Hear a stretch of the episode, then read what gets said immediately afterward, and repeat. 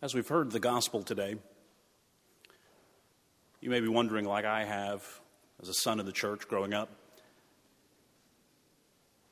this is a disastrous day in Jesus' life, yet the church calls this Good Friday. Why? Because through Jesus' death, our sins were paid for, and so that you and I could be brought back to God. Jesus said, "It is finished." And then he bowed his head and he handed over his spirit. Today is a great day because we are especially aware of the cross, of our sins, of our great unworthiness. I believe we all came here maybe a little bit more sober than usual as we come to worship, maybe reflective. But I want to call our attention to the fact that Good Friday is not meant to be a funeral service for Jesus. Today we come to remember, but I want to call us to celebrate that Jesus handed over his spirit to you and to me so that we as sons and daughters of the Most High God can be part of the eternal light of the resurrection. I'd like to share with you a word this afternoon, simply titled, "It is Finished." Before we continue, let's pray together. Father God, we bless your name today. Lord, we love you, we exalt you, we worship you in this place, and we lift you up. God, we ask in the next few moments, would you speak to us clearly? Would you release your presence and the power and the teaching ministry of your Holy Spirit? Confront us, challenge us, change us, and draw us closer to you. To that end, I'm available to you, Lord, to use me according to your will. Would you stand in my body, think with my mind, and speak with my tongue? And then, Lord, you receive all the glory, honor, and praise, for you alone are worthy. And we ask all this in the strong name of Jesus Christ. Amen. Martin Luther once wrote that we all carry the nails of the cross in our pockets. The same attitudes of prejudice, of fear, of ambivalence, and arrogance that put Jesus on the cross. Let's not kid ourselves. We might seem kind of like a modern bunch. We're a bit smarter than maybe the folks were on the first Good Friday. But those same attitudes are still with us today. We might carry around those nails in our souls as if we carry around the nails of the cross. However, I'd be lying to you if I said I keep those nails in my pockets. When someone gets in my way, I take out those nails and I'll crucify them. If someone might be a little bit more popular or successful at work, I don't keep those nails in my pockets. I'll take them out and use them to crucify someone. If someone says something or does something I don't particularly like, I will take out those nails and crucify them. When someone crucifies us, we wait for our chance to take out our nails and crucify them right back. But the good news is that this aspect of our existence, our fleshly nature, our sinful nature is precisely what Jesus died on the cross for. He paid the price for the nails that you and I hold in our hands. Remember that Jesus said, "It is finished." If you go to the original Greek, the word there, tetelestai, means it is finished, it stands finished, and it will always be finished. The Old Testament prophecies of Messiah were fulfilled. They were absolutely finished in Jesus Christ. That once and for all sacrifice for sin had now been completed. Jesus has met the righteous demands of a holy law. He paid our debt in full. You see, before Jesus died on the cross, there were very intricate laws about sacrifices that need to be made in the temple. And all of those Old Testament sacrifices could not take away sins. They only covered the sin. And now here comes Jesus, the Lamb of God, who sheds his blood and he takes away the sins of the world. There is your good news on Good Friday. You and I have been freed from the eternal consequences of our sins. Why? Because Jesus said, "It is finished." So that you and I can learn to become more and more like the people that God has called us to be.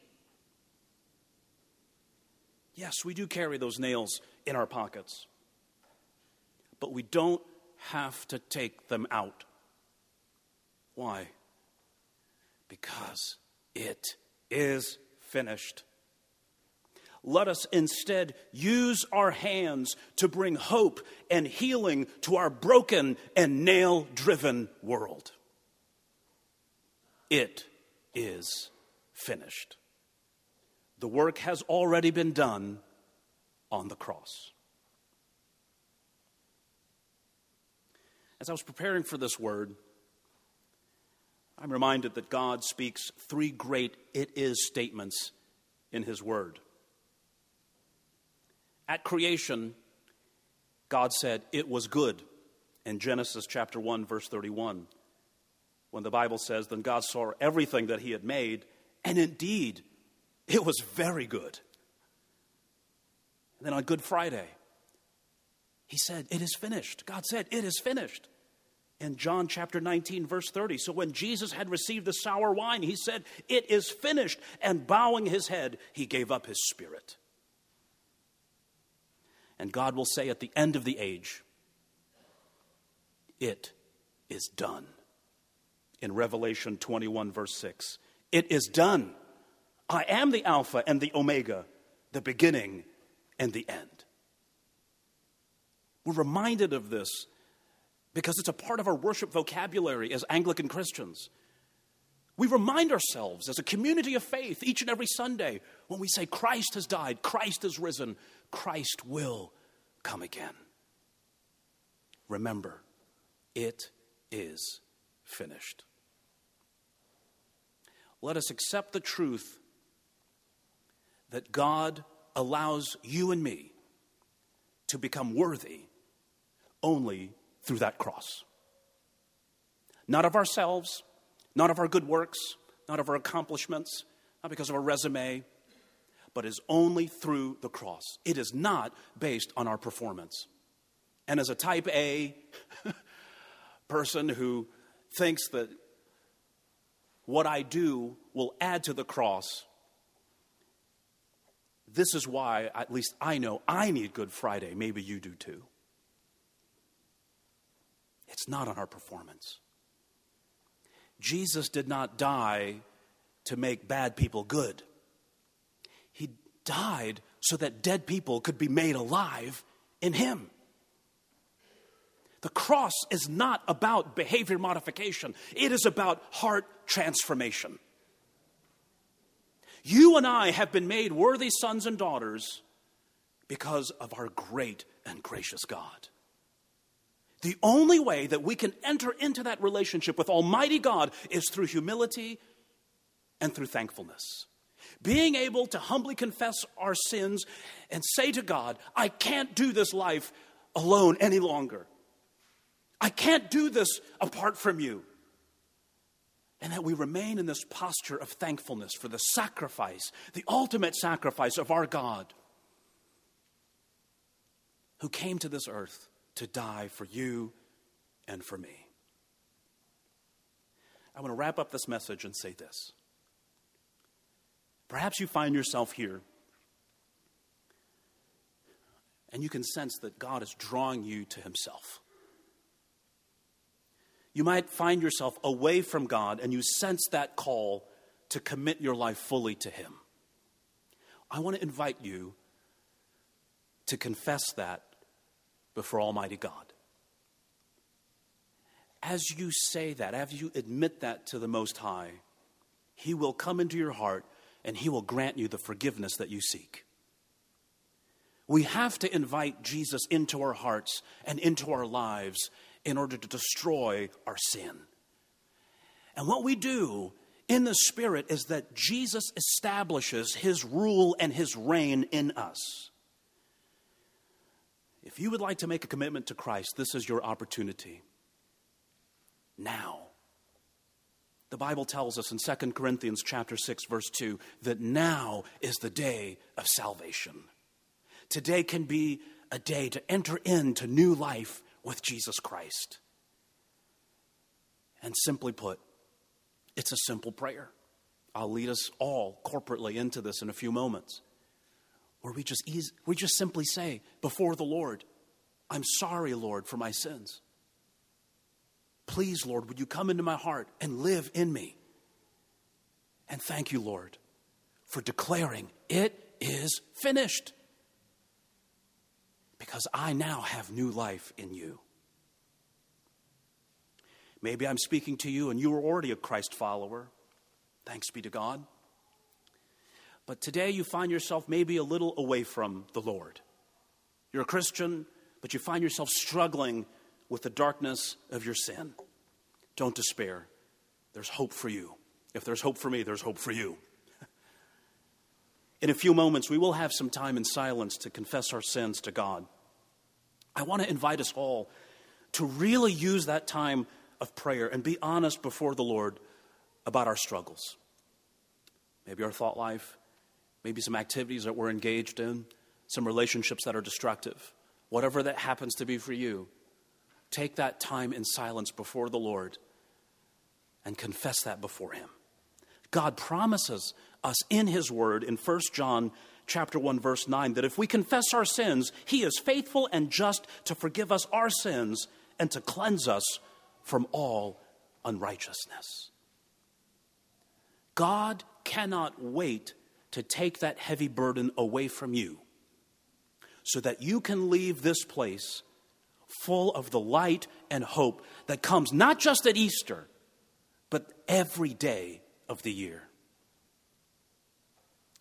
My friends, whether we bask in the light of Christ or whether we are struggling in the darkness,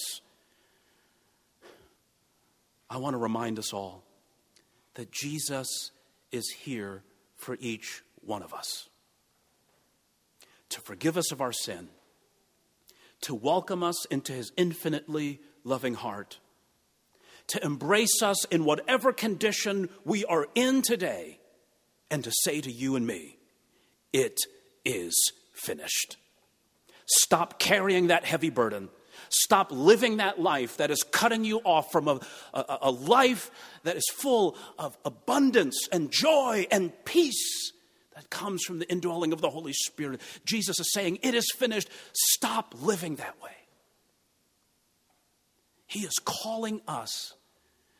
This cross stands as a stark reminder to tell you and me today that Jesus died and saying, I love you.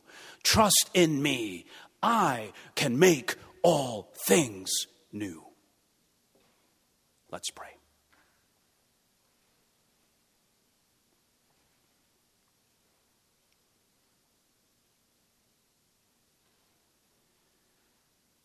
Oh God, we come before you with joy and gratitude for what you accomplished on the cross for our sins. Lord, for those of us who are in need of new life, I pray, Lord, that you would hear us as we pray. Lord, we are sorry for our sins. Please, Lord, would you come into our hearts? And thank you for saving us. I pray, Lord, that as we walk through these next few hours together as a church, you would use this time to allow us to rise up into new life with you this Easter. I pray, Lord, not one of us would leave the same way that we entered, but that we would be changed forever in your presence so that we can live for you and honor you in all that we do and say. And we ask all this in Jesus' mighty name. Amen.